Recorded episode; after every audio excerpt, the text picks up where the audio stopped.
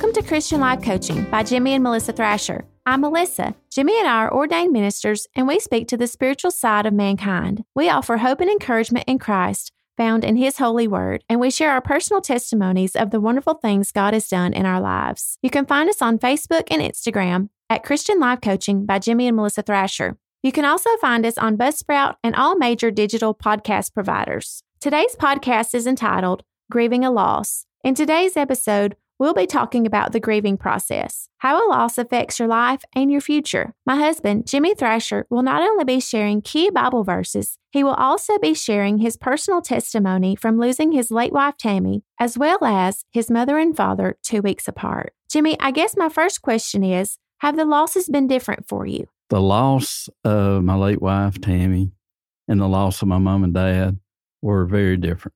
I would say with my late wife, she was young. She was very healthy. She was the essence of healthy. She ate right. She exercised.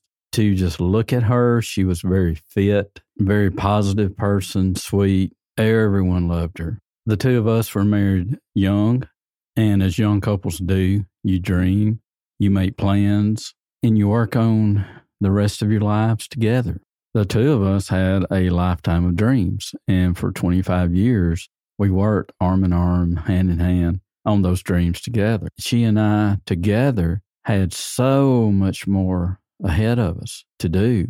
And I think because she was so healthy, so fit, so sweet, so kind, so loving, she would just be the last one that anyone would think would pass young. Now, with my mom and dad, it was completely different. My mom and dad both lived full lives. They were right at 80 years old. My mom and dad had accomplished everything in life they ever dreamed of, hoped for. They were both healthy and completely and totally independent together right up until a year and a half before they passed, and they passed two weeks apart. Let's talk for the next few minutes about the textbook definition of the five steps of grieving. There's no certain order for these. People experience them differently and sometimes repeat some steps, but not all. The others may only experience one part of these steps. The first one we'll mention is the only step Jimmy didn't experience, and that is the bargaining stage. Bargaining in relation to grieving is attempting to postpone one's sadness by imagining different what if scenarios. Denial in relation to grieving is the refusal to accept the facts of a loss, be it consciously or unconsciously. Depression in relation to grieving is when one begins to realize and feel the true extent of the death or loss. Anger in relation to grief often stems from a feeling of abandonment because of a death or loss, leading to feelings of helplessness and powerlessness. Lastly, acceptance in relation to the grief process happens when one comes to term with all of the emotions and feelings experienced by the loss and accepting the death or loss has occurred and it cannot be changed. Jimmy, let's start at denial since this is the first stage you experienced. I did not experience the bargaining phase of, of grief. It's just one thing that thankfully I did not have to deal with for me, denial was the first thing. I can remember that it began after the funeral at the graveside. After everyone came out to the graveside, talked, and just kind of were there one by one, they got in their vehicles and they drove away. I was left there by myself at my wife's graveside. I remember it just being so many flowers piled up everywhere over her grave. And I remember not wanting to leave. I was just there looking at all these flowers and just kind of thinking, what do I do now? I couldn't believe that she had passed. It, it was not supposed to happen. I had done everything I could do, taking care of all the arrangements, doing everything I could for her up to that point. But she wasn't getting in the truck and leaving with me, and I didn't know what to do. So after the longest while, I got my vehicle and I left from there and I drove out to Texas to where we used to live. And I was just trying to hold on to her as long as I could. I was there for two or three days. I went to all the places she and I used to go together, walked through all the doors. I remember her walking through with me And just knowing, you know, she walked through these doors, she's walked on this floor. So I went everywhere that I remembered us going together. I drove by our house that we bought and lived in when we lived there. I drove by it probably a hundred times during those two or three days. When I left Texas, I headed to Florida to our favorite beach spot that we had went to the same spot every year for those 25 years. And I remember pulling over uh, just before I left out of Texas into Louisiana. I pulled over at a spot where we as a family would pull over and take a break, get a snack, and I parked in the parking lot facing west without really thinking about it, facing back toward Texas. So when I came out of the store to get back in the vehicle, Texas is what I was seeing, but I knew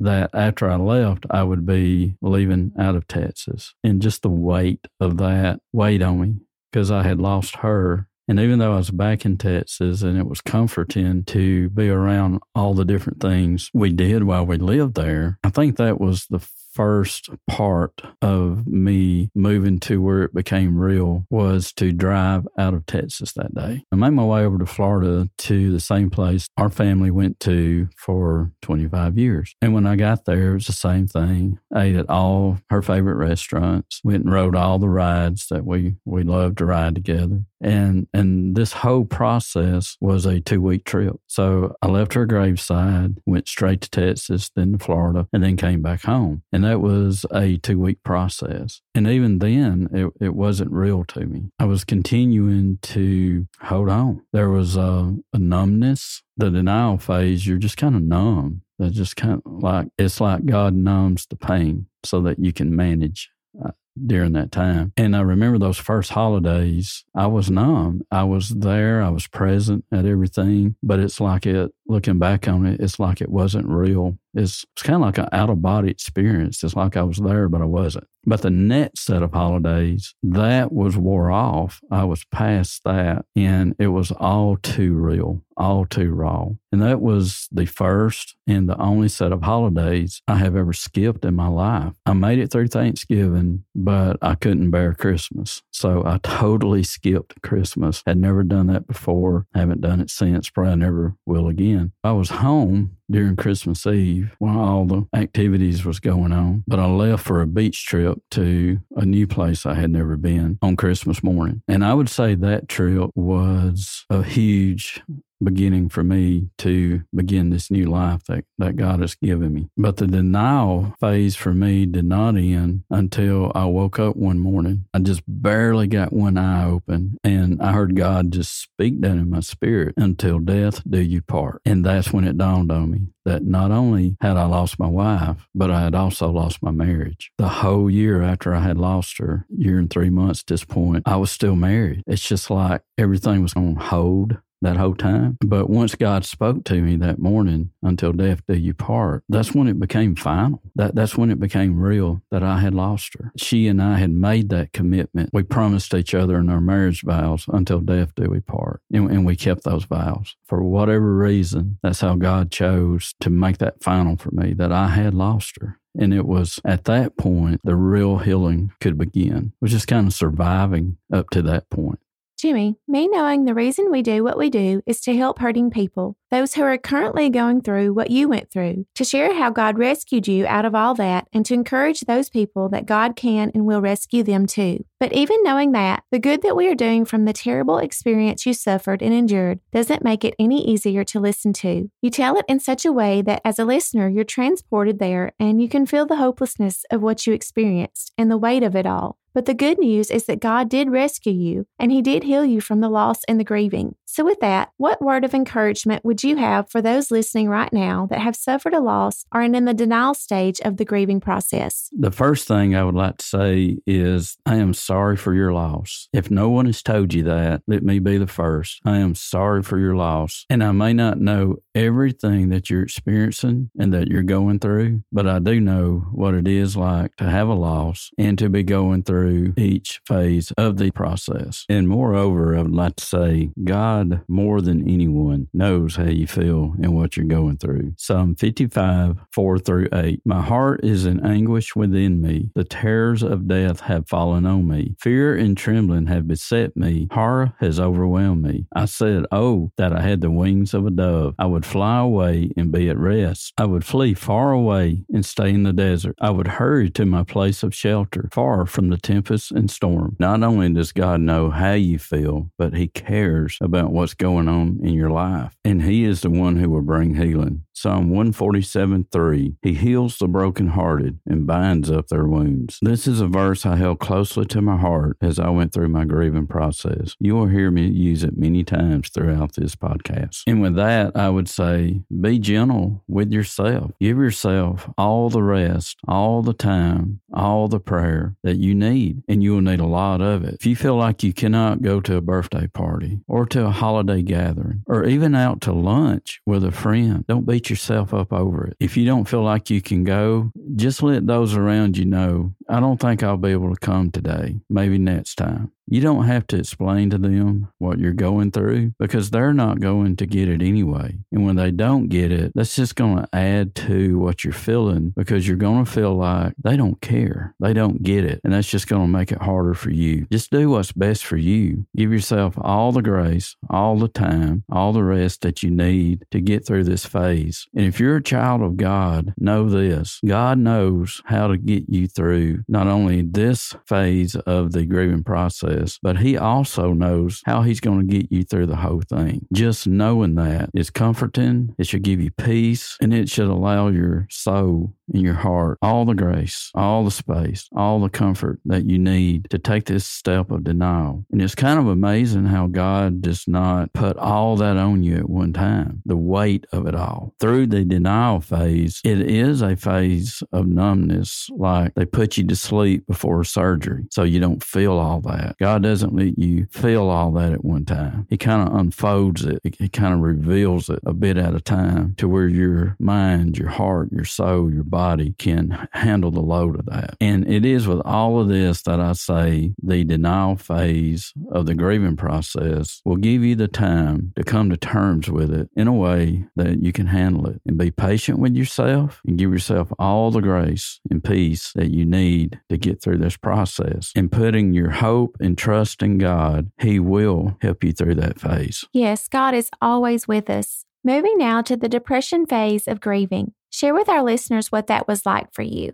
This was a time of overall just hopelessness and having no sense of a future. It was a time of basically just existing from day to day. I also remember it being the time of my most severe sadness, like a dark cloud over my head 24 7. I had no energy. It was all I could do to go to work and get through the day and get back home. I would pretty much go to bed when I would get home, and that's where I would be until the next morning time time to go to work. This lasted almost a full year for me. After I lost my late wife, I basically lost everything we had paying off her doctor bills. During that time, I moved in with my parents and was there for about nine months when I finally got all that paid off and began building a new home. God healed me of the depression. The first day I arrived at the house, I had very little energy and didn't get much done. But I began to notice that each day I came back, I got more and more done. And finally, one day, I found joy come back, excitement. I began to be happy about building a new home and excited to get moved into it. And that was the first glimpse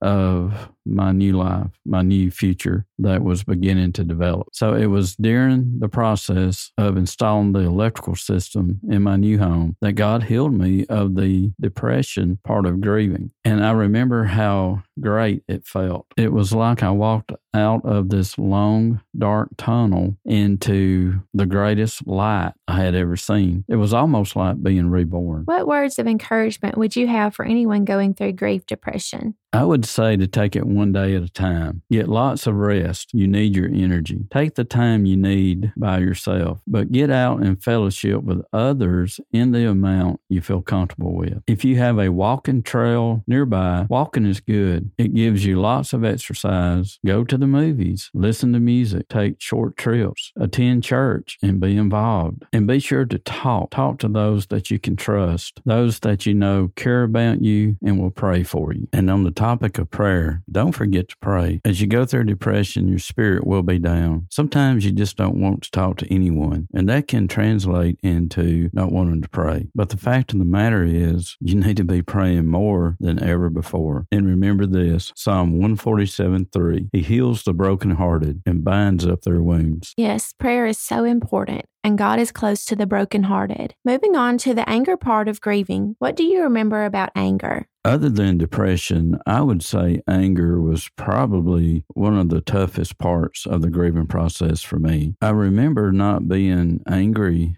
at anyone in particular. It was just like I was mad at the world. I was mad that I lost my wife. I was mad that I lost my marriage. I was mad that we lost the life that we had together. I was mad that we were no longer working on the dreams that God had given us. I was mad because I was lonely all the time. I was mad because I'd lost all my friends, all the friends that she and I had together. And I remember just being angry at the world. And it was a constant anger. It was an anger that when I woke up, it was there. When I went to sleep, it was there. And it was there all in between. I learned during this time that I had to be very careful. And this was one of the most isolating times of the grieving process for me. After a few times of taking it out on a few close friends, I found out it did not take much to kind of trip that off. So I found I had to say less than the normal. I had to kind of hold my tongue, sometimes bite my tongue, to keep from saying something that I would regret and have to go back later and say, I'm sorry. The anger part of grieving is one of the toughest and one that has to be managed the most. Anger is something that's very hard to go through and deal with, but God is always there to help us through anything we're going through. And what word of encouragement would you have for anyone going through the anger part of grieving? I think when something unfair happens to us, our first instinct many times is to lash out. The unfairness of something that happens to us, to say it from the rooftops, hey, this isn't fair. This should not have happened. It's not right. So often when something unfair does happen to us, we want to tell someone about it. We want to plead our cause. We want to make the wrong right. But when you lose someone, especially when they're younger, as was my late wife, and as with her, she was was young. She was healthy. She was fit, kind, loving, gentle, a true woman of God. When something like this so unfair happens, we feel like we just need to plead that cause. And if we keep all that bottled up inside of us, it will soon boil over. A word of encouragement here would be to pray and pray like you've never prayed before. Take all those emotions, all the pain, all the anger, and pour that out before God. Tell Him how you feel. He will understand. Trust me, there will be very few of your friends or family who will truly get it, who will understand what you're going through. But God does get it. He does understand, and He will bring you to a place of peace and healing. Jimmy, we've come to the final stage of the grieving process as you experienced it. Tell our listeners about the acceptance stage of the grieving process. Yeah, the grieving process is truly a messy thing. Of the different five parts of grieving, not everyone goes through them all. I didn't. I only went through four. And sometimes you think you've got one part licked and you find yourself going through it again. I think it may be a good guess that most would go through the acceptance part last, since that's what it is. You accept it. So for me, the individual parts of the grieving process wasn't like, hey, you're done here, so let's go to the next. I would just kind of realize one day, hey, I'm cool there, you know, I'm not dealing with that anymore. The acceptance part, which was the end to my clinical grieving was much the same way. I just went to lunch one day by myself, like I did at that time. And even to this day, I eat lunch by myself as part of the collateral damage of my grieving process. I sat down, I'm at lunch, and in an instant, without even thinking or expecting, I have this movie type moment with this young lady that I didn't know. We crossed paths with each other, our eyes met, and And we just kind of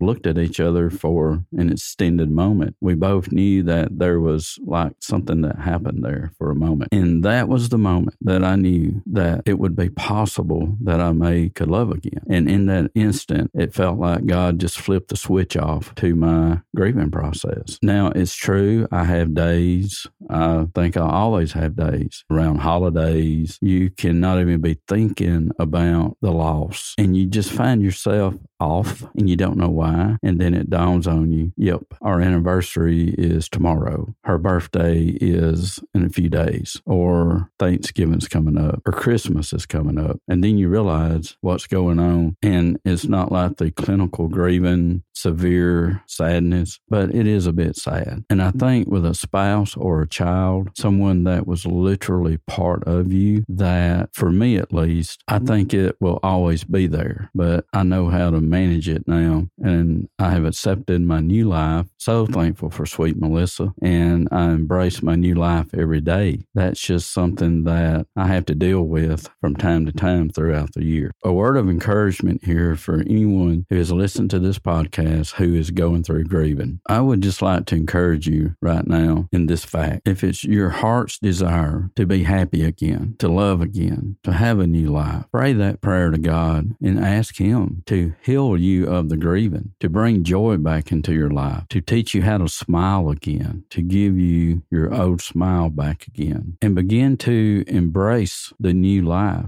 that God is sending your way. I know it's sometimes hard to let go of the past and the life that you once knew, but that is truly something you have to do is to open your hands and release that. And while your hands are open, now you can receive the newness that God has for you. As I am here before the microphone recording this podcast for those of you who are battling through grieving, on the other side of my microphone is a painting that my wife, Melissa, painted for me while we were dating. She did not know it at the time that this was one of my favorite Bible verses and one that God was dealing with me heavily on. And I want to share it with you right now as I look past the mic holder, the cord, and I can just kind of see it through there, but I know it by heart. And it's Jeremiah 29 11. For I know the plans I have for you, declares the Lord plans to prosper you and not to harm you, plans to give you a hope in a future. And I end on that. I pray that you will believe God and ask God for that hope and future that He has for you in your new life as you are overcoming grieving. God bless. We now come to the end of this podcast. If you want to connect with us, please go to our Facebook page, Christian Life Coaching by Jimmy and Melissa Thrasher. Please like, share, or send comments or questions. Also, please visit our evangelism and missions ministry, Silent Witness Inc., at silentwitnessinc.org to find out what we are doing in evangelism and missions. If you are a business or corporate owner and would like to partner with our podcast show, please contact us to discuss how we can further our callings together. If you visited Silent Witness Inc. and would like to participate in that work, please consider giving at silentwitnessinc.org. We hope you look to God and His Word for the answers to all of your needs and concerns. And until next time, be sure to be good to yourself